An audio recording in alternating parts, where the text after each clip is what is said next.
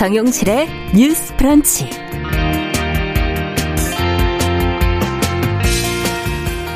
안녕하십니까 정용실입니다. 9월 중순이 되면서 바람의 온도가 조금은 달라졌지요. 이맘때가 되면 슬슬 각 지역의 가을 먹거리 축제가 떠오르는데요. 올가을 축제들 많이들 예상하시겠지만 대부분 비대면으로 열린다고 합니다. 강원 지역의 대표 행사인 횡성 한우 축제 이 다음 달에 온라인으로 열어서요. 네티즌들에게 친숙한 먹방 그리고 한우 요리법을 보여줄 계획이고요. 경북 봉화의 은어 축제에 이어서 전북 임실의 김장 축제, 경북 문경의 오미자 축제는 드라이브 스루 방식으로 이 특산물을 사가실 수 있도록 어, 준비를 해놓고 있다고 합니다. 자, 이렇게라도 열면은 다행이지만 축제가 취소되는 그런 경우도 많지요. 가을하면 떠오르는 전어 축제가 지금 많이 취소됐다고 하는데요. 다행스러운 건 대기업이 산지와 협약을 맺고 이 전어를 대량으로 사들여서 어민들의 시름을 더는 데는 도움이 됐다고 합니다. 자, 그 무엇도 이제 예전과 같을 수 없는 요즘 지역 축제들도 생존법을 고민하고 한편으로는 상생하면서 함께 나아갈 방법을 찾고 있는데요. 이 가을 코로나 시대 축제에 담긴 새로운 즐거움 그리고 애환까지도 많은 분들이 좀 나누고 알아봐주는 그런 계절이 됐으면 좋겠습니다. 9월 15일 화요일 정용실의 뉴스 브런치 시작합니다.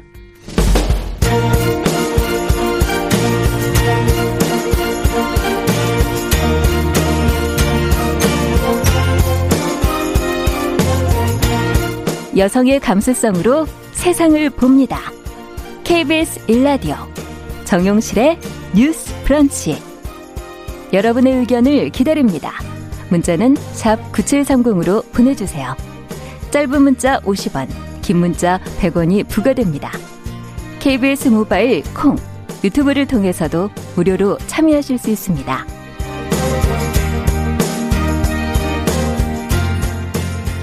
네, 정실의 뉴스 브런치는 항상 여러분들과 함께 프로그램을 만들어가고 있습니다. 오늘도 유튜브로는 많은 분들이 들어와 주셨고요.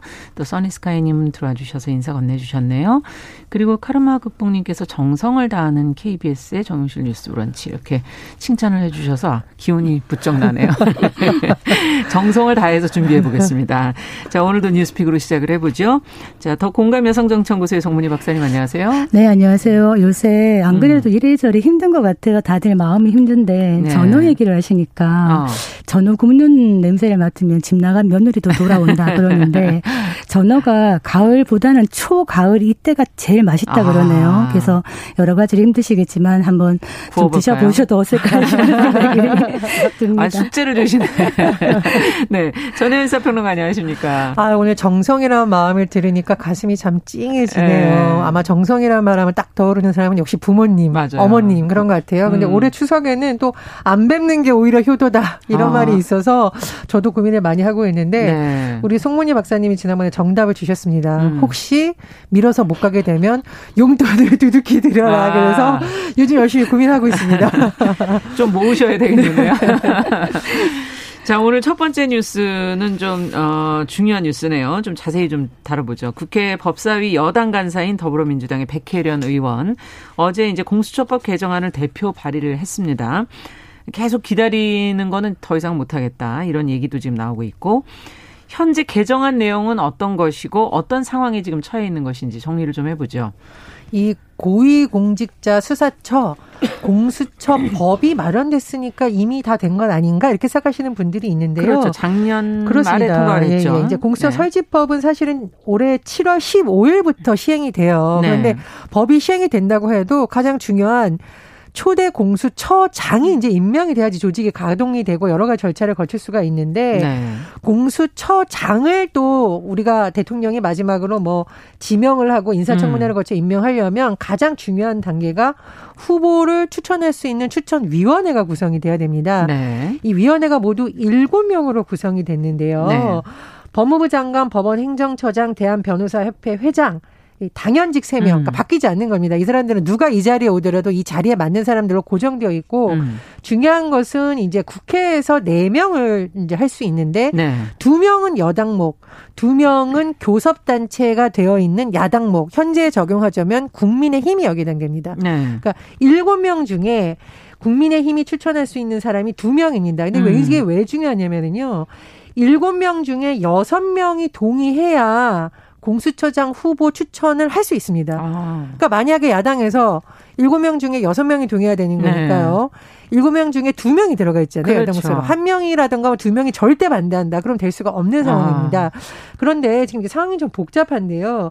자, 민주당의 주장과 국민의힘의 주장이 좀 다른 것이 뭐냐. 음. 민주당 같은 경우에는 아니 공수처 설치법 7월 15일부터 시행이 되고 있고 네. 지금 두 달이 지났는데 야당에서 위원도 추천 안 하고 있다. 음. 이거 직무유기고 법적으로 문제가 있는 것도 아닌데 왜 그러냐. 음. 그래서 자꾸 이렇게 한다면 우리가 법을 바꾸겠다. 이렇게 나온 음. 겁니다. 그래서 뭐 박범계 의원이라던가 김용민 의원이 법을 발의했었고 네. 백혜련 의원도 공수처법 개정안을 대표 발의했는데요. 백혜련 의원이 지금 국회 법사위의 여당목 간사입니다. 네. 법사위가 굉장히 중요하겠죠. 공수처나 뭐 그렇죠. 법무부 관련돼서 음. 여당 간사가 법무부 개정 어떤 개정안을 냈다는 것은 여당 내에서 좀 조율이 된 것이 아니겠냐라는 좀 전망이 나오고 있는데 내용을 한번 살펴보겠습니다. 지금 이제 여당에서 좀 이제 뭐 계속 비판하고 있는 지점이 두 달이나 지났는데 왜 안 했냐. 네. 그렇다면은 네. 우리가 기간을 정하는 법을 내겠다. 음. 이런 거죠. 예를 들어서 국회의장이 각 교섭단체에 10일간의 기간을 정합니다. 그래서 10일 안에 추천해 주세요라고 음. 했는데 안 했다. 그럴 경우에는 법원 조직법상 대법관 후보 추천위원회가 있어요. 네. 거기에 준용을 해서 사단법인 한국 법학교수회 회장, 음. 사단법인 법학전문대학원 협의회 이사장을 임명하거나 위촉한다라는 내용이 들어가 있습니다. 그러니까 그, 데드라인을 건다 이렇게 볼 수도 그렇죠. 있는 거네요. 데드라인을 걸었는데도 만약에 야당에서 안 해주면 네. 야당이 아닌 다른 사람들이 할 수 있는 방안을 음. 도입을 하겠다는 거죠. 그리고 또 어떤 내용이 들어가 있냐면은 공수처 후보자 추천 절차가 계속 늘어지는 것을 막겠다라고 주장을 하면서 네. 후보 추천위원회 소집 30일 이내에 후보자 추천 의결을 마치도록 한다 등등의 내용이 들어가 있습니다. 그럼 네. 어떻게 되냐면은 50일 이내에 추천을 공... 한 날로부터 그렇죠. 이제 아니죠. 이렇게 되면 지금 아까 말씀드렸듯이 국회의장이 이렇게 예, 네. 돼서 이제 가동이 됐을 경우에 음. 50일 이내에 공수처장 후보자 추천 절차가 다 완료가 되도록 한 겁니다. 음. 그러니까 이제 시간을 너무 느리지 말아라. 그리고 야당이 계속 안 하면 우리는 다른 방법을 도입해서 네. 법을 개정하겠다라는 어떤 여당의 신호가 나온 겁니다. 근데 야당에서는 지금 좀 반발하는 것이 뭐냐면은 이게 물론 이제 양측의 원내대표 합의에서 좀 논란이 됐던 부분이긴 한데요. 네. 지금 야당 국민의힘에서는 특별 감찰관 임명을 지금 주장을 하고 있습니다. 그래서 이걸 먼저 음. 받아라. 또 북한 인권재난 문제가 있는데 특별 감찰관의 경우에는 대통령의 어떤 비리, 친인척 문제의 비리를 차단하자는 취지인데 대통령의 배우자, 사촌인의 친족, 음. 청와대 수석 비서관급 이상을 감찰할 수 있는 기관인데 여당에서 이걸 안 했다. 이거부터 해라라고 하고 있어요. 음. 근데 여기서 물론 정치적 해석이 나뉘는데 여당 같은 경우에는 아니 그럼 둘 다 같이 하자. 이런 음. 의견이 나오고 있고요. 야당에서는 이제까지 여당이 안 한 것부터 먼저 해라라는 논의가 또 나오고 있는데 이 네. 부분에 있어서는 또 여의 공방이 계속되고 있습니다. 자, 지금 어쨌든 야당이 협조하지 않는 것에 대해서 돌파구를 찾아보겠다는 게 이제 여당의 입장인 것 같은데, 어, 어떻게 보시는지 이 민주당의 법안 발의 움직임 두 분의 의견을 좀 들어보고 싶네요. 그 사실 지금 상황에서 더 이상 이제 놓칠 수 없다라는 어떤 생각이 여당의 입장인 것 같아요. 일단 네. 7월 15일부터 시행은 됐지만 아무것도 진전이 안 되고 있기 때문에 이 원인에는 음. 야당 지금 국민의힘이 이 구성 자체를 무산시키기 위해서 시간 끌고 있는 거 아니냐. 음. 더 이상 시간을 주면 안 되겠다 이런 의식이 있는 것 같아요. 네. 이런 초조감도 좀 있는 것 같은데 어. 어, 사실 아까 말했듯이 데드라인을 정해놓고 그때까지 추천을 안 하면 지금 이제 나오는 발의한 개정안에 의하면은 두 사람이 어떤 사람이 들어가냐. 사단법인 한국법학교수회 회장 네. 그리고 사단법인 법학전문대학원협의회 이사장 이 두 사람이 들어가는 겁니다. 네. 그렇다면 과연 이 두 사람이 들어가는 게 공수처의 객관적인 중립성을 담보할 수 있느냐라는 논의가 또 있을 수가 있겠죠. 그렇죠. 근데 문제는 지금 상황에서 여당이 광행을 한다면 음. 야당은 끌려갈 수밖에 없습니다. 음. 지난번 임대차 3법 봤듯이 지금 뭐 어쨌든 어 힘적으로 수적으로 위에 있기 때문에 끌려갈 수밖에 없는데 그렇게 됐을 때는 결과가 어떻게 될 것이냐 결국은 여론의 향배에 달려있지 않을까 싶습니다. 뭐냐 네. 두 가지로 나뉘겠죠. 첫째는 공수처를 강행을 했을 때 일부 여론은 정부 여당이 너무 힘 수적 우세만 음. 믿고 힘 자랑하고 마음대로 가는 거 아니야 독주하는 거 아니야 이런 네. 비판이 있을 수 있고 또 하나의 여론 여론은 그러라고 표를 몰아준 것이다. 음. 지금 여당에 그렇기 때문에 압도적인 표의 힘을 국민의 힘을 가지고 검찰 개혁 제대로 해라. 그동안 음. 검찰 개혁의 핵심이 공수처 아니었느냐. 예. 지금까지 뭘 했느냐. 또 이런 여론도 있습니다. 예. 그렇기 때문에 앞으로 여론이 어떻게 될 것인가를 좀 지켜봐야 되는데 문제는 지금 시국에서 이 공수처를 만약에 강행을 한다 이랬을 때 여야 간의 심각한 대치 국면으로 간다면은 음. 또 다른 스트레스로 작용할 수가 있다. 그래서 결국에는 어 협상의 묘미가 필요한 게 아닌가 아까 네. 말씀하셨던 협상이 특... 가능할까요? 아까 특별감찰관 예. 얘기는 해주셨는데 그거로 될까요? 그 부분이 바로 음. 지금 이제 특별감찰관과 북한 인권재단 이사 문제도 있지만은 그 부분은 빼고 특별감찰관을 한번 포커스를 맞춰본다면은 네.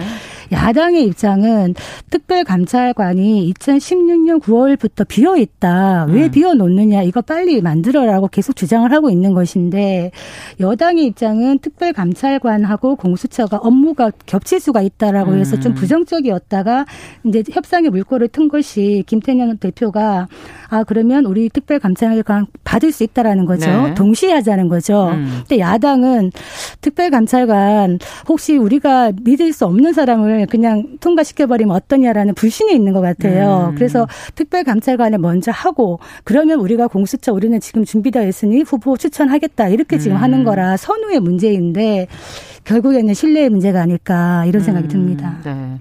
어떻게 보십니까? 협상을 해서 그냥 동시에 하면 됩니다. 어렵지 않습니다. 네. 이게 무슨 밀실에서 할 수 있는 것도 아니고요. 음. 순간순간 국회 상황이 뭐 모두 사실은 생중계되는 거나 마찬가지인 상황에서 그렇죠. 그리고 여야 원내대표 협상 결과는 한쪽에서 발표하는 게 아니라 양쪽 대변이라고 뭐 다 원내대표단이 배석을 한 상태에서 음. 보통 같이 발표를 하거든요. 그렇기 때문에 저는 동시에 하는 것이 가장 좋다. 음. 그리고 그렇게 하지 않으면 이 협상을 가지고 계속 시간이 지나게 되는데 지금 보시면 9월 정기국회 일정도 뭐 시끄럽겠죠. 그리고 이제 좀 넘어가면은 국정감사 시즌이 됩니다. 네. 국정감사 끝나면 또 예산안 처리돼요. 이렇게 시간이 계속 가거든요. 그렇죠. 그러면 사실 협상도 안 되고 결과물도 없는 것이 나올 수가 있거든요. 네. 그래서 저는 어떤 뭐 대통령이든 뭐 판사든 검사든 공수처든 특별감찰관이든 취지는 비슷하거든요. 음. 그 취지를 살리려면 양쪽이 다시 제대로 된 협상을 하든 원래 협상을 통과시키든 음. 동시에 하든 해서 좀 마무리를 하는 것이 필요하다. 네. 그래야 어떤 범위이든 우리가 늘 문제를 제기해 왔고 수십 년간 반복돼 왔던 고위 공직자에 대한 감찰이든 수사든 근거가 마련될 그렇죠. 수 있다 이렇게 생각을 하고요. 네.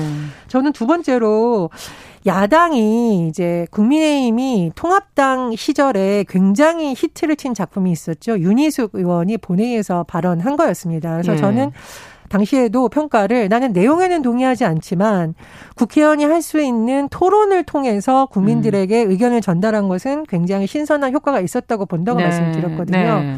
사실 야당의 법사위원들 전투력이 굉장히 강한 의원들이 들어가 있어요. 네. 그러나 법사위 야당 의원들하고 여당 의원들하고 대치에 있어서 양측의 갈등이 자꾸 부각되지 어떤 내용인지는 사실 묻힌 경우가 많잖아요. 그렇죠. 지지층이 나눠서. 예. 그러나 유니스 의원 같은 경우에는 법안의 내용을 가지고 비판을 음. 했기 때문에 어쨌든 지지층의 호응을 받은 겁니다. 음. 그래서 음. 야당이 그냥 계속 안 하고 우리 이거 해줘야 된다 할 것이 아니라 그냥 법적으로 명시되어 있는 무엇이 문제인지, 예, 뭘 동의할 수 없는지, 그렇지 공수처장 후보 추천 위원회가 그런 문제인 건지 이걸 예. 구체적으로 짚고 있는 제도를 활용을 해서 야당의 권한을 행사하는 음. 것이 오히려 국민의 여론을 얻는 방법이 아닐까 생각합니다. 일단 네. 주고받고 해야 될것 음. 같아요. 그 추천위원 7명 중 2명이 야당 몫이니까 이거를 네. 잘 추천해서 하고 특별감찰관 관련해가지고는 지금 안 그래도 정권 말기로 음. 가면서 아무래도 공직사회가 뭐 누수도 있을 수 있고 각종 줄서기 이런 게 있을 수 있는데 네. 공직기관을 확립한다는 의미에서도 특별감찰관 자리는 더 이상 비워둘 수는 없다. 음. 그래서 빨리 이 부분은 진행이 되어야 될 것 같은 것이 2014년에 아마 이석수 특별감찰관이 당시 여당이 예. 했습니다. 그럼에도 불구하고 일을 나름대로 잘했어요. 예. 그래서 우병우 민정수석을 견제하는 역할도 했고 그런데 2016년에 사퇴하고 난 다음에 지금 비어 있는 거 아닙니까? 예. 그래서 어떻게 보면은 여야 할 것 없이 제대로 된 중립적인 인사가 특별감찰관 역할을 함으로써 정권 말기에 어떤 여러 가지 것들을 좀 막아줄 수도 있다 이런 생각이 듭니다. 네. 2016년이면 어, 박근혜 대통령 그렇습니다. 그때 사퇴를 했습니다. 그리고 예. 나서는 국정원으로 가셨죠. 그렇군요. 네. 네. 자, 과연 어떻게 처리가 될지, 어떻게 협력을 하게 될지, 협상을 하게 될지 지켜봐야겠습니다. 자, 다음 뉴스는 이제 얼마 전에 저희가 보도를 해드렸었던 내용인데 부산 동구 초량 지하차도 침수 사고 이와 관련한 내용이에요. 지금 지자체장과 공무원이 처음으로 형사처벌 지금 대상이 됐다는 보도가 지금 나왔거든요. 어떤 혐의를 받고 있는 것인지 어, 지금 관련 내용을 전혜연 평론가께서 좀 정리해 주시겠어요? 예, 이번 경찰 수사라던가 뭐 기소 의견 송치가 굉장히 주목받는 이유는 예전에도 뭐 폭우로 지하차도나 터널에서 침수가 돼서 인명 피해가 있었어요. 그런데 네. 이제 이런 경우에는 유가족들이나 이런 사람들이 국가를 상대로 배상 판결을 받아낸 사례는 있습니다. 그런데. 네. 네. 그러나 관리 소홀이라던가 이런 책임을 들어서 어떤 공무원들에게 직접적인 형사상 처벌 대상이 지금 된 것은 이번이 처음이라고 하거든요. 네. 이제 물론 아직 검찰이 어떻게 할지 판결이 남았습니다만 음. 경찰 수사에서 이렇게 결과를 발표하고 어떤 혐의를 적용해서 기소 의견으로 송치한 것은 사실상 처음이라고 해서 네. 굉장히 관심이 모아지고 있습니다. 네, 굉장히 안타까운 사고가 있었습니다. 지난 7월에 음. 부산 동구 초량 지하차도 사고가 있었잖아요. 네. 그래서 세 명이 사망을 했었는데 음. 이게 논란이 됐던 부분이 과연 이게 천재지변상의 문제라고 볼 수 있느냐. 부분이 있느냐. 그렇죠. 예. 인재가 있느냐 논란이 됐었는데요. 이게 물이 차면은 자동으로 진입금지 알림을 딱 푸시를 전광판이 해줘야 되는데 음. 그게 고장이 나 있었다. 그러니까 안 떴겠군요. 그렇죠. 만약에 네. 돼 있었으면 사람들이 거기 들어갔겠느냐 논란이 음. 됐었었고 그 다음에 당시 부산시장 권한 대행을 비롯한 공무원들이 과연 이 위기 상황에서 해야 될 매뉴얼상에 따라서 했느냐 이런 음. 부분이 지금 논란이 되고 있습니다. 그래서 경찰이 여러 가지 수사를 통해서 발표를 했는데요. 수사 결과상 보면 변성한 부산시장 권한 대행의 경우에는 직무유기 혐의로 네. 그리고 동구 부구청장과 담당 부서 공무원 3명은 업무상 과실치사상 혐의로 어, 기소 의견으로 검찰에 송치하겠다 이렇게 예. 밝혔습니다. 이 변성한 권한 대행의 경우에는요, 그 호우 경보가 발령됐던 이 7월 23일 예. 밤에 좀 논란이 있었는데 음. 그 상황을 보고받고도 지시를 하지 않았다. 그래서 직무유기 혐의라는 거 그리고 특히 외부에서 저녁을 먹은 뒤 시청으로 복귀하지 음. 않은 채 귀가했다는 게 논란이 일었습니다. 물론 이제 당시에 귀가에서도 상황을 보고받았다는 논란이 있었지만 음. 여러 가지 매뉴얼상 봤을 때 재난안전대책본부 총괄하는 지휘자의 책임을 안 했다는 비판이 일었었거든요. 그렇죠. 경찰이 이런 부분을 본 것으로 보고요. 네. 동구의 부구청장이라던가 담당 부서 공무원에 대해서는 지하차도 시설 관리를 맡고 있는데 이걸 제대로 음. 했느냐가 좀 논란이 되고 있는 것 같고요. 또 일각에서는 지금 부산시와 동구가 어, 상황 판단 회의를 하지 않아 놓고 한 것처럼 허위로 작성했다라고 아. 검찰은 또 경찰 조사 드러났다. 이거 어쨌든 경찰 조사 결과입니다. 앞으로 예. 봐야겠죠. 진실은 또 확인해 봐야겠죠. 그렇습니다. 네. 그래서 어쨌든 이번 수사가 재해 사고 때 공무원의 음. 주의 의무 법적 책임 기준을 어디까지 적용을 할 수 있느냐는 중요한 사례가 될 것으로 보입니다. 네. 재해 사고라는 게 이제 또 기후 변화 때문에 앞으로도 좀 이어질 수 있어서 이제 공무원들이 어떻게 책임감을 가지고 어, 일을 해야 할 것인가, 지자체의 책임 또 그런 시스템이 제대로 좀 되게끔 강화하는 계기 이런 게 될 수 있으리라 보시는지 어떻게 보십니까? 사실 이런 사건 같은 경우에는 천재와 인재가 겹쳐진 것이 아닌가 이렇게 판단을 하는 것이죠. 그래서 네. 천재는 뭐 피할 수가 없지만은 적어도 사람이 할 수 있는 거는 음. 주요 의무를 다 해야 되는데 그동안은 지자체가 배상 책임을 지는 것과 공무원 개인이 직접 배상 책임을 아, 형사처벌까지 가는 거는 네. 강도가 다르기 때문에 만약에 제대로 된 수사에서 이런 선례를 남긴다면은 공무원들이 조금 더 경각심을 가지고 하지 않겠나 이런 생각은 듭니다. 경찰이 일단 수사 기록만 만 페이지가 넘게 지금 수사를 했다고 네. 하는 걸 보면 굉장한 의지를 갖고 하고 있는 것 같은데 문제는 이게 법적으로 들어갔을 때 공무원 개인의 어떤 형사처벌까지 가려면 많은 과정을 거쳐야 되거든요. 예. 우리가 흔히 직무유기죄 이런 말 많이 하는데 직무유기 그러면 어 자기가 하는 일에 대해서 직무에 대해서 그냥 뭔가 방치하는 것, 음. 좀 게으른 것 이렇게 생각하기가 쉬운데 법적으로는 매우 엄격합니다. 직무에 대해서 일단 해당 직무에 대해서 의식적인 방임이나 보기가 있어야 돼요. 네. 그렇기 때문에 직무를 수행하지 아니할 때 공무원이 뭐 태만, 게으르거나 좀 음. 당황하거나 착각 등으로 성실히 수행하지 못한 경우는 해당되지가 않아요. 예. 그렇기 때문에 엄격하게 적용이 되네요. 그렇기 때문에 실제로 네. 직무유기죄가 많이 협소하기 때문에 이 사안에서는 아마 어, 적극적 고의적으로 아마 해당 공무원들이 회피를 했느냐라고 음. 들어간다면 힘들 수가 있기 때문에 업무상 과실치사로 아마 들어갈 확률이 높다. 음. 그런데 업무상 과실치사 혐의로 들어가더라도 이 업무와 관련된 추상적 일반적인 주의 의무를 위반한 것만으로는 안 됩니다. 음. 구체적 직접적인 어떤 주의 의무 위반이 있어야 되는데 아까 전평론가 얘기 하셨듯이 실제로 공무원들이 그 촘촘하게 있는 관리 매뉴얼을 제대로 네. 숙지를 하고 할 의무가 있었는지 그게 음. 법적 의무인지 그리고 그 의무를 지키지 않은 것이 사고 사망 사고와 인과관계가 있었는지 네. 이런 것들을 다 검토하기 때문에 아, 판결까지는 좀 지켜봐야 되겠습니다만 음. 지금 지하차도 사망자 유족이 어떤 말을 했냐면 이번 참사로 하위 공무원 몇 명이 처벌되는 걸 원치 않는다. 음. 어, 고위 공무원이 사고의 법적 책임을 져야 된다. 이 말은 음. 좀 귀담아 들을 필요가 있겠습니다. 네. 그 현장에서 다 책임을 다한 공무원들도 그러면은 책임을 져야 되냐 그런 건 아니죠. 음. 왜냐면 이제 현장에 출동했던 소방관들이라던가 그렇죠. 경찰관은 지금 불기소 의견이죠. 네. 그러니까 처벌 대상이 아닙니다. 왜냐하면 음. 경찰이 이런 부분 다 조사했다는 거예요. 음.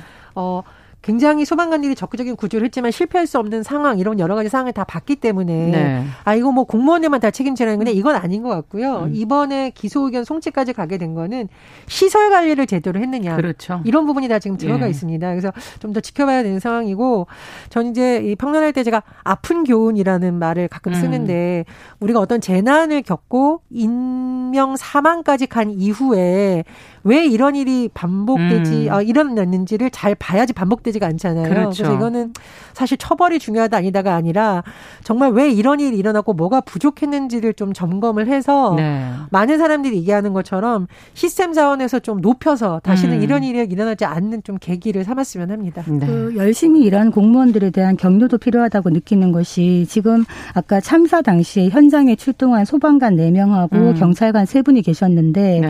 이분들에 대해서도 것도 이제 조사가 됐었어요. 음. 근데 결국 불기소 의견이 됐습니다. 네. 왜냐하면 당시 소방관들이 그 구조 장비도 없는 상황에서 거의 2미터 되는 물 속에 들어가서 아. 어, 구하려고 시도를 했지만 실패를 했습니다. 예. 그래서 이분들에 대해서는 감사의 인사를 전합니다. 네. 자, 마지막으로 저희가 하나 더 뉴스를 좀 살펴보죠. 이제 조두순 출소까지 어, 석 달도 안 남았다 이런 것을 저희가 이제 보도를 한번 해드렸었는데 어, 앞으로도 이 관련된 소식을 좀 계속 좀 봐야 될 것 같습니다. 어, 최근에 나온 뉴스는 윤하섭 안산시장이 추미애 법무부 장관에게 보호 수용법을 긴급 제정을 해달라 이렇게 지금 호소하는 서한을 보냈다는 내용이 지금 보도가 됐어요. 어떤 내용인지 이것을 과연 해서 도움이 될 것인지 한번 좀 짚어보도록 하죠. 네, 저희가 방송에서도 다뤘습니다만 지금 조두순 아동 성범죄자 출소일이 12월 13일로 다가왔는데 네. 국민들도 물론 불안합니다만 어, 거주를 하겠다는 안산 시민들도 많이 불안해하고 있는 상황인 것이죠. 예. 그래서 윤하섭 안산시장이 어떤 말을 했냐면 추 법무부 장관에게 긴급 사안을 보냈어요. 음. 취소가 임박했는데 지금 그 조두순 신변에 대해서 강제력이 현저히 부족하다. 음. 그래서 지금 피해자뿐만 아니라 74만 안산 시민이 매우 불안하니 보호 수용법을 좀 제정해 달라라고 호소했습니다. 네. 이 보호 수용법이 무엇이냐? 음. 아동 성폭력범 등이 출소하고 나서도 사회와 좀 격리될 필요가 있다. 보호 수용 시설에 따로 관리 감독을 받아야 된다. 음. 이런 법인데 네. 이것이 2014년 9월에 9월에 이제 입법 예고되었었다가 실제로 제정이 안 됐습니다. 아. 그래서 실제로 지금 조두순법이라고 하는 여러 가지 뭐 보호 관찰관을 1대1로 붙인다든지 뭐 신상 공개를 한다든지 예. 일정 거리 이상 접근을 못 하게 한다든지 이런 게 나오지만 음. 이게 실효성이 있느냐 원천적인 해결책이 되지 못하기 때문에 좀 따로 별도로 감금이 격리가 음. 필요하지 않는가 이런 음. 얘기를 하는 겁니다. 네. 지금 뭐 안산시에서는 뭐 CCTV라든지 여러 가지 어 방안들을 모색을 하고 있는 것 같은데요. 어쨌든 이 보호 수용법에 대해서 두 분은 어떻게 생각하시는지요? 예, 제가 이게 왜 도대체 안 됐을까 살펴보니 조금 이유가 있습니다. 그러니 예. 2014년 7월에 법무부에서 보호 수용제 도입에 관한 법안을 제출을 했었습니다. 네. 그런데 이게 좀 논란이 됐다는 부분은 뭐냐면요. 국가인권위원회에서도 이게 좀 문제 제기가 나왔는데 첫 번째로는 재범 위험성이 있을 경우에 이렇게 한다는 건데 재범 위험성을 판단하는 구체적 기준이 없다라는 거 음. 그리고 이중 처벌 문제가 있다라는 거죠. 네. 그러니까 법원 판결에 따라서 형을 살고 나온 사람을 또, 또 그러면은 음. 예, 이런 논란이 있었기 때문에 만약에 이번에 이 법안이 발의됐을 경우에 또는 추진이 됐을 경우에는 이런 부분을 많이 보완을 해야 국회에서 사실 통과를 할 수 있습니다. 그렇군요. 그래서 법무부에서 만약 이걸 추진한다면 기존에 어떤 점이 문제가 됐었고 어떤 보완책이 있는지 좀 구체적으로 해야 속도가 붙을 수 있고 있을 것 같고요. 음. 그러나 이런 제도가 필요하다고 시민들이 주장하는 이면에는 그동안 우리나라가 예, 재범의 비율도 높고 실질적인 대응이 없었기 때문에 예전처럼 그냥 유야무야 국회에서 되는 것이 아니라 논의는 반드시 되어야 된다고 봅니다. 네, 어떻게 보십니까? 그 조두순 사건에 대해서 또 얘기 안 할 수가 없는 것이 그 이 사건 전에 미미 강간 및 살인 전과가 있었는데 예. 당시 법원이 이 사람이 나이가 많고 음. 술에 취한 심신미약 상태였다면서 징역 12년을 선고한 겁니다. 네. 그래서 지금 이런 문제가 더 벌어지는 것이고 또 하나의 문제는 전자발찌가 실효성이 부족하다면 제대로 된 격리가 필요하지 않겠는가라는 데 음. 많은 부분이 동의할 것 같고요. 안산시에서 또 하나 입장문 낸 게 또 중요한 것이 지금 이런 보도가 계속되면서 피해자에게 대한 2차 피해와 2차 질 음. 권리가 문제가 된다. 그렇죠. 그렇죠. 예, 그래서 피해자의 거주지를 함부로 막 언급하는 이런 거를 좀 보도들. 존중을 해달라 네. 이런 것도 좀 저희가 생각을 해야 될 시기 같습니다. 네. 어쨌든 국회가 보완책을 좀 생각을 해서 이 법안을 어떻게 처리하게 될지 다른 법안들은 잘 빨리빨리 처리를 하길래 100일 남았으니까요. 예, 시간이 가능할 것 같아요. 것 같네요. 네. 예, 기대해 보겠습니다. 자, 뉴스픽 전혜연 평론가 더공감 여성정치연구소 송문희 박사 두 분 수고하셨습니다. 감사합니다. 감사합니다. 자, 정용실의 뉴스 브런치 듣고 계신 지금 시각 10시 31분이고요. 라디오 정보센터 뉴스 듣고 오겠습니다.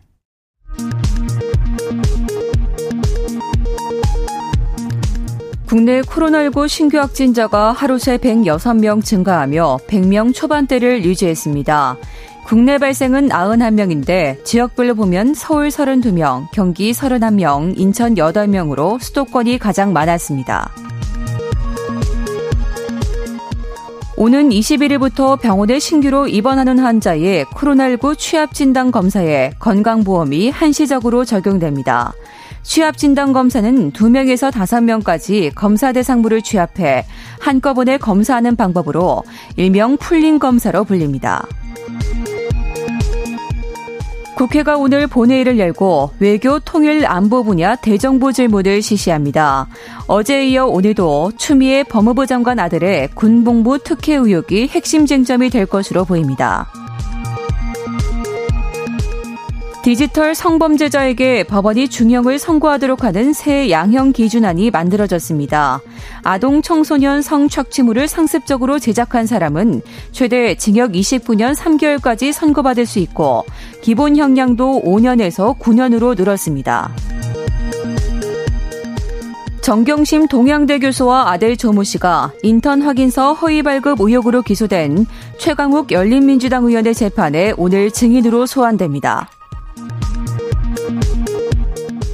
사기와 횡령 등의 혐의로 기소된 더불어민주당 윤미향 의원은 검찰 수사 결과에 깊은 유감이라고 말하고 혐의가 소명될 때까지 당원권 행사를 포기하겠다고 밝혔습니다. 지금까지 정보센터 뉴스 정원나였습니다.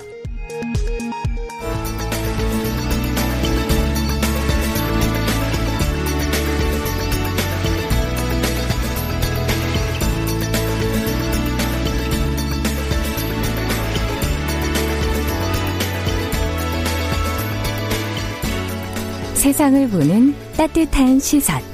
KBS 일라디오 정용실의 뉴스 브런치. 매일 아침 10시 5분 여러분과 함께합니다.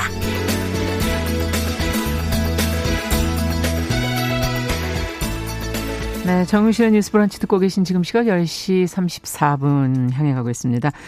자, 화요일에는 늘 기다리고 계시죠? 시시한가 시인의 눈으로 뉴스와 세상을 좀 들여다보는 시간입니다. 오늘도 신미나 시인 자리해 주셨습니다. 어서 오십시오. 반갑습니다. 네, 오늘은 어떤 뉴스를 갖고 오셨을까요? 우리 이렇게 마스크 쓰고 있잖아요. 네. 이거 버릴 때 혹시 어떻게 버리시나요?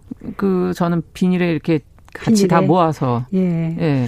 그 요새 동물 보호 단체들이 마스크 귀걸이 자르기 캠페인을 벌이고 있다고 합니다. 무슨 말인가요? 네, 마스크 사실, 귀걸이 자르기? 네, 앞서서 여러 매체들이 보도한 기사인데요. 음. 우리가 지금 사용하는 이 일회용 마스크 요걸 잘못 버리면 아. 야생 동물들을 위협하는 올무가 될 수 있기 때문인데요. 어. 왜냐하면 이 마스크 귀걸이에 이렇게 새들의 다리가 걸려서 묶인 채로 이렇게 움직이지 못하다가 구조가 되거나 죽는 경우가 많다고 합니다. 아. 그 SNS나 뭐 기사로 사진이 많이 올라오고 있어서 아마 청취자 여러분들도 예. 이런 사례를 좀 쉽게 보셨을 거예요. 음. 이렇게 보면 마스크 귀걸이가 이렇게 탄성이 있잖아요. 그렇죠. 고무줄처럼 돼 있잖아요. 예, 그래서 예. 이게 한 번 딱 걸리면 동물들이 빠져나가기가 어렵죠. 아. 그래서 마스크를 버릴 때 귀에 거는 요 쫀쫀한 고무줄 같은 거기는 잘라라. 예, 거기를 이렇게 싹둑 자르자는 겁니다. 아. 저는 좀 힘이 세서 해서 한번 뚝 잡아 당겨봤더니 팅하고 이렇게 고무줄 튕기듯이 아프긴 한데 저, 이게 끊어지긴 하더라고요. 갑이 안 돼도 되더라.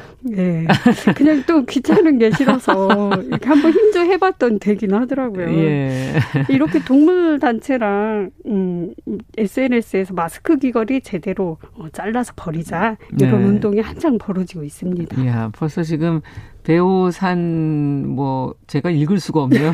배우나라고 네. 적으신 분이 시시한가 너무 재밌다고 아유, 예 적어주셨는데 자 마스크는 지금 현재 코로나 상황에서는 참 중요한 거긴 하잖아요. 네. 저희 생명과 지금 건강을 지켜주고 있는 도구인데 대신에 이것을 어떻게 처리하느냐에 따라서 또 네. 동물한테 위협이 될 수 있다 그러니까 네. 왠지 조심해야 되겠고 그럼 어떻게 버려야 버리는 건 그럼 어떻게 버리는 게 맞는 거예요? 이게 보니까 보통 종량제 봉투에 이렇게 묶어서 버리면 예. 통째로 소각이 된다고는 해요. 아. 근데 마스크 자체가 가볍잖아요. 예. 그러니까 만약에 헐렁하게 이렇게 묶거나 이러면 매립지로 이동할 때 이렇게 음. 바람에 날아갈 수도 있고 사실은 아. 무단 투기가 문제죠. 이렇게 왜냐면 통째로 가끔 그냥 버려진 거 있더라고요. 맞아요. 근데 그게 또 주워서 쓰레기통에 넣기도 찝찝해요. 맞아요. 본다 하더라도. 어. 그래서 제가 한번 알아보니까 다른 음. 중앙일보 기사에 따르면 네.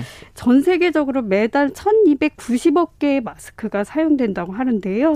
많기는 천... 정말 많네. 이것도 환경 네. 문제가 되겠어요, 나중에. 와, 이거 커, 커요. 1,290억 개 감이 잘 안 오시죠? 안 와요. 이게요. 1년이면 스위스 전 국토를 덮을 정도라고 합니다. 1년이면 지금 저희가 지금 1년은 아직 안 됐지만 예. 겨울이 되면 1년이 되잖아요. 이미 예. 와. 그래서 그 여러 가지 이런 기사 사진을 보니까 예. 갈매기 발목에 이렇게 마스크 이 끈이 칭칭 감겨서 아주 발목 이 퉁퉁 부었거나 아. 또 바닷속에 문어가 마스크를 덮고 있는 거예요. 그게 거기까지 갔네요. 예, 해저 속으로 바다 속까지 이렇게 들어가니까요. 아. 그러니까 바다 거북이나 고래 뭐 물고기들이 아예 이런 플라스틱 쓰레기를 먹고 죽는 경우가 이제 빈번하죠. 예전에 저희 네. 이제 다큐멘터리에서 그 네. 그 어떤 새 배를 이렇게 봤을 때 플라스틱이 아, 가득 들어있어. 가득 차서. 지금 안 그래도 저희 네. 코로나 상황에서 마스크 또 일회용품들 이런 걸 아, 많이 쓰고 있어서 그 일회용기도 그렇고요. 예, 예. 정말 문제네요.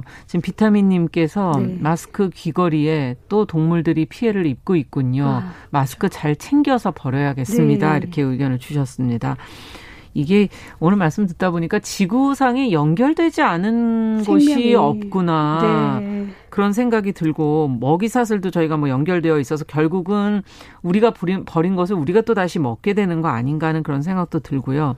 맞아요. 그 아. 사람만큼 예. 어떻게 보면 쓰레기를 많이 만드는 존재가 없잖아요. 뭐 사람들은 유해 동물이라고 비둘기나 뭐 고양이 어. 이렇게 정하는 데도 있지만 사실 그들이 만드는 쓰레기가 얼마나 있겠어요. 음. 인간만큼은 아니죠. 그리고 또 이게 비단 남 일이 아닌 게뭐 네. 뭐 이게 꼭 나무를 위해서가 아니라 이 마스크를 구성하는 섬유 자체가 그 플라스틱이래요. 그래서 아. 이게 물살에 의해서 잘게 분해가 되면서 미세 플라스틱이 되는 거죠. 아. 그럼 미세 플라스틱을 물고기들이 먹고 먹이 사슬에 의해서 뭐 인간들이 또 물고기를 또 먹잖아요. 그러니까 예. 이게 멀리서 찾을 게 아니라 사실은 내 입으로 돌아온다 생각을 하면 이 마스크 한 장 버리는 일도 사실은 소홀히 하면 안 될 것 같다는 생각도 들어요. 그럽니다. 음. 뭐 요즘에는 동물권, 생명권 이런 얘기들 많이 하시는데 네. 인식이 높아지는데 참 어떻게 우리가 이것을 해가야 될지 특히 어 이런 쓰레기 부분은 참 고민이에요. 맞아요. 음. 그리고 음, 요새 그래도 인식이 좀 달라진다 느끼는 게 음. 예전에 무슨 드라마 보면 부잣집의 상징이 어떤 여우 목도리 같은 거 있잖아요.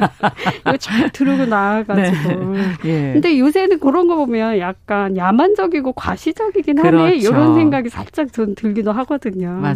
그러니까 이런 동물권이나 이런 생명권에 대한 인식도 이렇게 달라지고 있고 네. 어떻게 보면 우리의 편리와 욕망을 위해서 음. 다른 생명한테는 이게 끔찍한 고통으로 이어질 수 있다는 생각을 하면 예. 다소 번거롭더라도 조금 더 덜 아프고 그리고 약간 덜 소비하는 방법은 없을까 이렇게 음. 한번 고민해봐야 될 것 같아요. 예. 자, 그럼 오늘은 어떤 시를 가져오셨는지 네. 예, 실천하는 것도 저희가 한번 끝으로 생각을 해보고 네. 어, 먼저 시를 한번 읽어보도록 하죠. 예, 오늘은 이현승 시인의 시를 가져왔는데요. 음.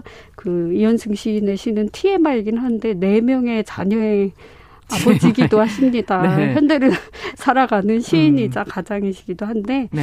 그 이분 씨가 우리 일상에서 어떤 지적인 음. 통찰과 어떤 예민한 고민의 지점을 잘 보여주기도 하거든요. 예. 그래서 소개하고 싶은 마음이 들어서 가져오셨군요. 우리의 욕망의 끝이 불러일으키는 마지막 아. 감정의 끝이 뭔지 한번 생각을 하면서 낭독을 청하여 봅니다. 네, 네. 알겠습니다.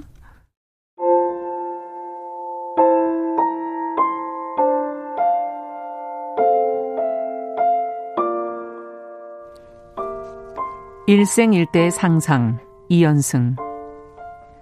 가령 이런 상상.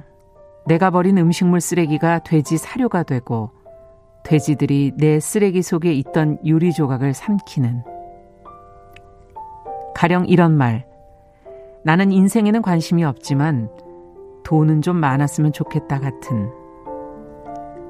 선망이란 언제나 현실의 반대편을 가리키는 나침반이라서 욕망이란 가질 수 없는 것을 향해 자라나는 손가락이라서 밤마다 이가 자라는 쥐처럼 손끝이 가렵다. 가려워서 부끄럽다. 세상엔 죄 안 지은 자들이 더 많이 회개하고 그래서 가난한 사람들이 더 많이 기부하고 상처 많은 사람들이 남의 고통에 더 아파한다. 두 개 남은 사과 조각을 향해 모여든 세 개의 손처럼 생각이 많아졌다.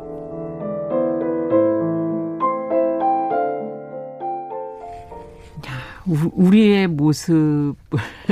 그렇죠. 생각이 참 많아지죠. 그러네요. 아, 왜 이렇게 복잡하지? 그러니까 이 시는 이렇게 네. 읽어보면 어떨까요? 저는 음. 이 시를 읽으면서 밀물과 썰물이 생각났어요. 그러니까 모순된 모습이 우리 안에 있어요. 그렇죠. 그리고 또 살다 보면 예. 어떤 한 생각이 이렇게 빠져나가기 전, 빠져나가기도 전에 또 다른 물살이 밀려오듯이 아. 다른 생각이 겹겹이 올 때가 있거든요. 맞아요. 예를 들어, 아, 우리 동물을 생각해야지. 이런 음. 생각을 하다가도 또 바빠서 일상에 치여서 또 다른 생각이 그런 고민을 할 겨를도 아, 없이 이렇게 물밀듯이 오거든요. 어떻게 보면 요시도 그런 우리가 욕망을 쫓다가 놓치게 되는 것들 때문에 생각이 많아지는 지점 음. 그걸 좀 잘 표현한 게 아닌가 싶어요. 야 그렇게 네. 표현해 주시니까 바로 와닿네요. 약간 예 이해가 좀 예, 쉬울까요? 쉽네요. 꼭 이게 정답은 아닙니다만 음. 여러분 나름대로 한번 받아들여 보세요. 네, 네. 오늘 작은 실천으로 뭔가 생활 속에서 할 수 있는 것들 네. 한번 고민해 보는 그런 시간이 됐으면 좋겠고 끝으로 한 말씀 해주신다면. 아, 그 참 이 사진 보면서 심란하긴 하죠. 음. 다 그러실 거예요. 우리가 어떤 욕망이란 게 남의 남이 가진 게 가장 반짝해 보일 때가 있잖아요. 네. 그래서 이런 선망이나 욕망이 어떻게 보면 소비를 부르고 음. 또 원하든 내가 원치 않든 다른 생명을 아프게 할 수도 있고. 네. 그러니까 참 세상이 내가 방피라고 방패라고 믿는 게 오히려 다른 생명에게는 올무가 되는 이 음. 이상한 세상의 모순. 이렇게 우리는 다 연결돼 있잖아요. 네. 이 지점에서 우리가 과연 어떻게 덜 나쁘게 살 수 있을지를 음. 한번 고민해 보는 시간을 가졌으면 좋겠습니다. 네. 행동으로 이어지면 더 좋겠고요. 네. 네. 실천할 수 있는 방법을 같이 고민해 봐야겠네요. 자, 신민아 시인과 함께한 시시한가 오늘은 코로나 시대 우리의 필수품인 마스크가 동물에게 미치는 영향을 같이 한번 살펴봤습니다. 말씀 잘 들었습니다. 감사합니다.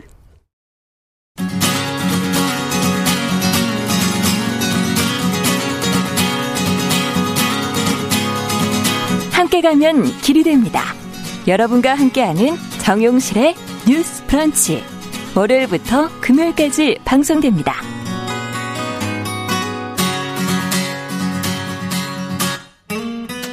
네, 정우실의 뉴스 브런치 듣고 계신 지금 시각 10시 44분 넘어서고 있습니다. 이번에는 환경오염과 기후 위기의 심각성을 좀 고민하고 실천적인 대안을 모색하는 시간이죠. 환경하자, 생존하자. 자, 오늘도 그린피스 서울사무소 김지석 전문위원 전화 연결돼 있습니다. 안녕하십니까? 네, 안녕하세요. 네. 오늘도 아무래도 그 기후 얘기를 좀 해봐야 될 텐데, 캘리포니아 폭염과 화재가 더 심각해졌다고 지금 보도들이 많이 나와요. 상황이 어떤가요, 현재는?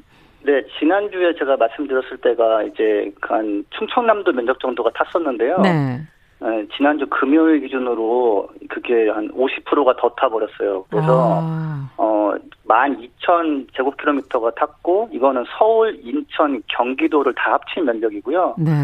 어, 또 주말 사이에 더 타서 이제는 어, 13,000 제곱킬로미터 정도가 탔, 탔고 강원도가 면적이 한 17,000제곱킬로미터거든요. 음. 아마 한 금요일이나 다음 주 뭐 월요일까지는 적어도 어 거의 그냥 강원도 면적까지는 타지 않을까. 아, 네, 참뭐 걱정이네요. 뭐 멈출 일이 별로 없거든요. 네, 이렇게 되면 계속 지금 대기 오염은 계속 연기가 계속 올라갈 테니까 더 심해지지 않을까 좀 걱정스럽네요. 근데 이게 이제 두 가지가 예. 그렇죠 저기 그 신민아 저기 시인께서 예. 그 아니 제 제가 환경 담당인데 그 상권 침해를 하시더라고요. 그다음에 그 예. 각자의 그 영역이 있는 건데, 아니 전 너무 반가웠고요 말씀이. 네.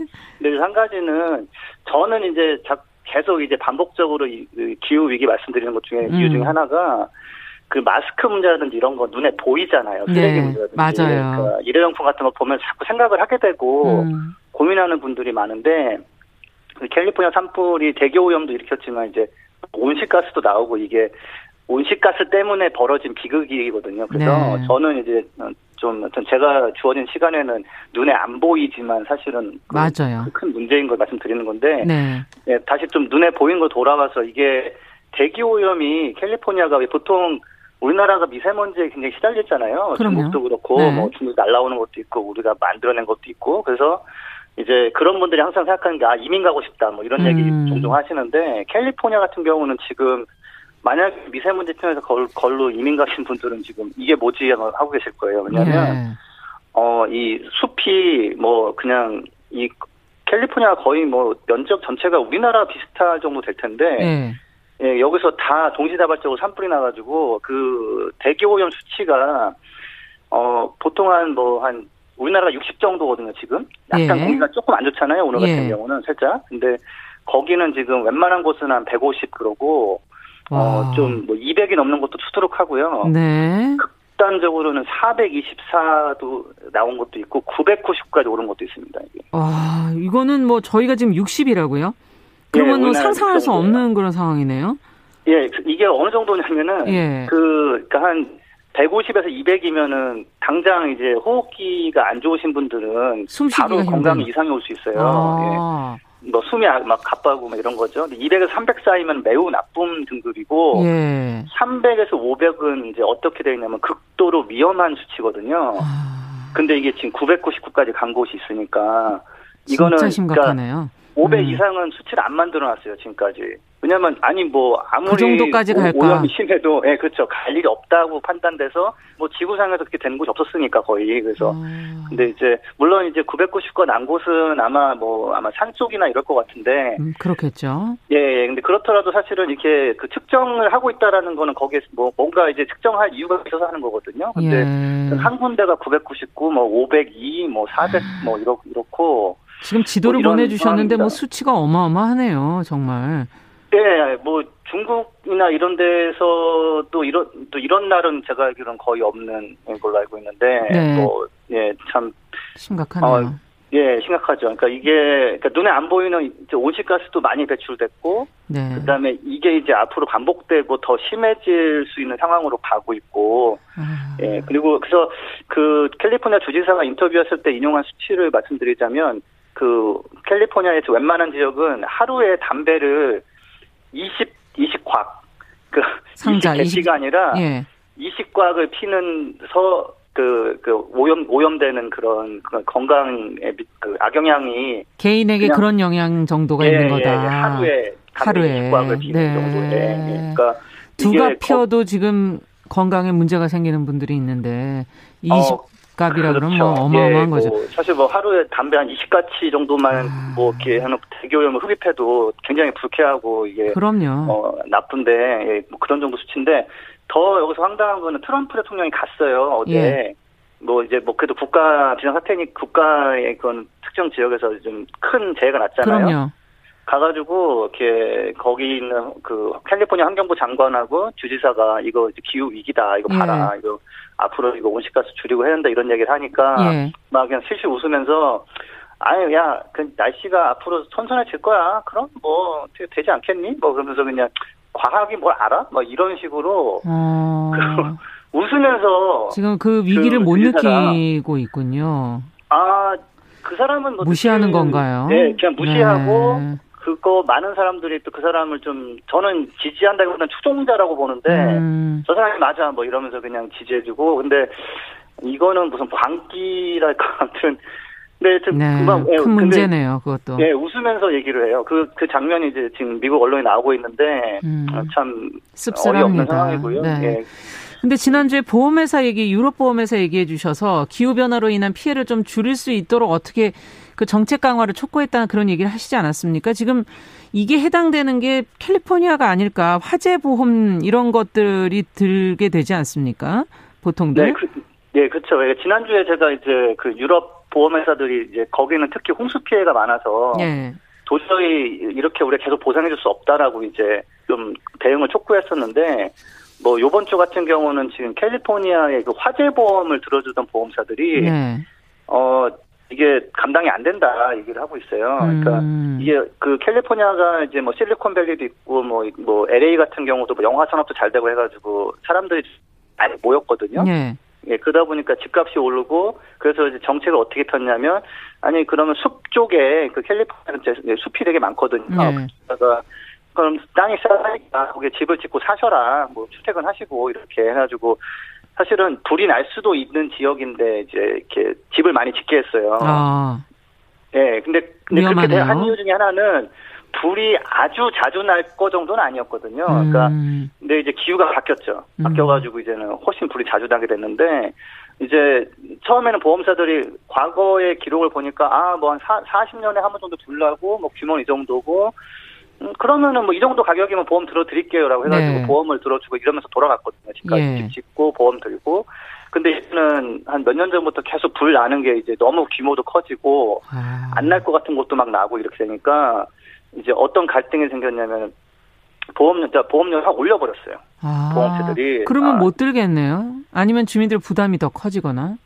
아, 예, 그렇죠. 예, 그래서 예. 갑작스럽게 보험료가 올라버리니까 그 이제 소비자 단체들이 반발한 거예요. 갑자기 예. 올려서 이거 뭐 뭔가 불공정하다. 음. 그러니까 근데 주정부도 보니까 어 우리 시민들이 굉장히 반발이 심하해 가지고 약간 이제 중재해볼 노력을 했는데 이제 음. 보험업체에서는 아니 이거 지금 봐라 이렇게 많이 지금 타고 있고 음. 앞으로 더 심해질 거 아니냐 이렇게 얘기를 했는데 또 소비자들은 이런 얘기 하는 거예요. 아 그러면 내가 조경수 같은 거다 잘라버리겠다. 음. 불이 안 안 올라오게. 근데 보험업체도 이제 보면은 아, 그 정도로 조치해가지고는 이미 숲속에 자리 잡은 집들이 피해를 그렇죠. 막을 수가 없는 거예요. 네. 그래서 그러니까 주정부 입장에서는 너무 무슨 뭐 혹시 폭리를 취하는 건 아닌가 그리고 주민들 삶이 불안해지니까 그렇죠. 이렇게 개입을 했는데 보험 회사 입장에서는 아니 이거 보세요 지금 이렇게 돼버리면 우리가 도저히 이게 감당이 안 돼요 예. 가격을 올리던지 아니면 음. 우리는 그냥 포기하겠습니다. 이 지역은 네, 보험을 주택난 해결과 저, 주정부 입장에서도 기후 위기 사이에서 지금 이 보험 문제가 이제 심각해지는 건데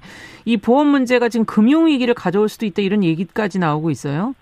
네, 그러니까 이거는 사실 좀 여기까지는 아마 상상이 좀 어려우실 거고. 아니 주택 문제로 뭐 금융 위기 오는 거는 저희가 서브프라임 모기지 뭐 이런 얘기는 해봤지만요.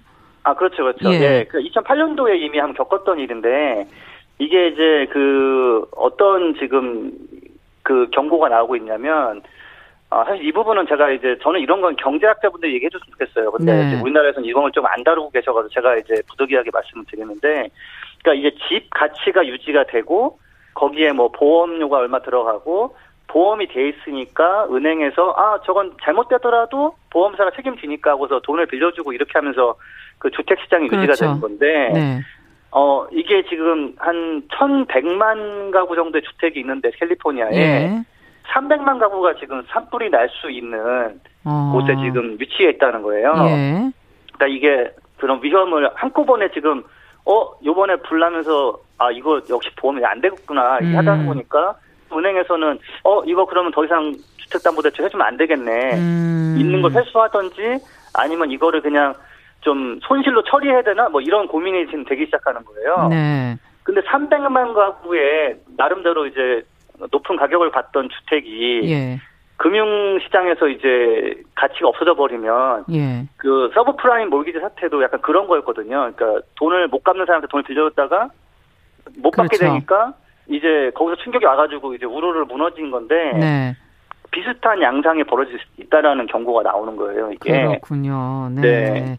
기후 위기가 우리 삶에 결국은 안으로까지 깊숙하게 지금 더 들어오는 느낌이 드네요. 자, 오늘은 시간상 여기까지 저희가 얘기를 듣고 어떻게 더 어, 우리 삶 안으로 어떻게 시스템 안으로 들어오게 되는지는 다음 시간에 조금 더 이야기 들어보도록 하겠습니다. 오늘 말씀 잘 들었습니다. 감사합니다. 네, 감사합니다. 네, 그린피스 서울 사무소 김지석 전문위원과 함께 오늘은 미국 캘리포니아 지역의 폭염과 화재에 관한 그 미치는 영향에 대해서 자세히 좀 살펴봤습니다.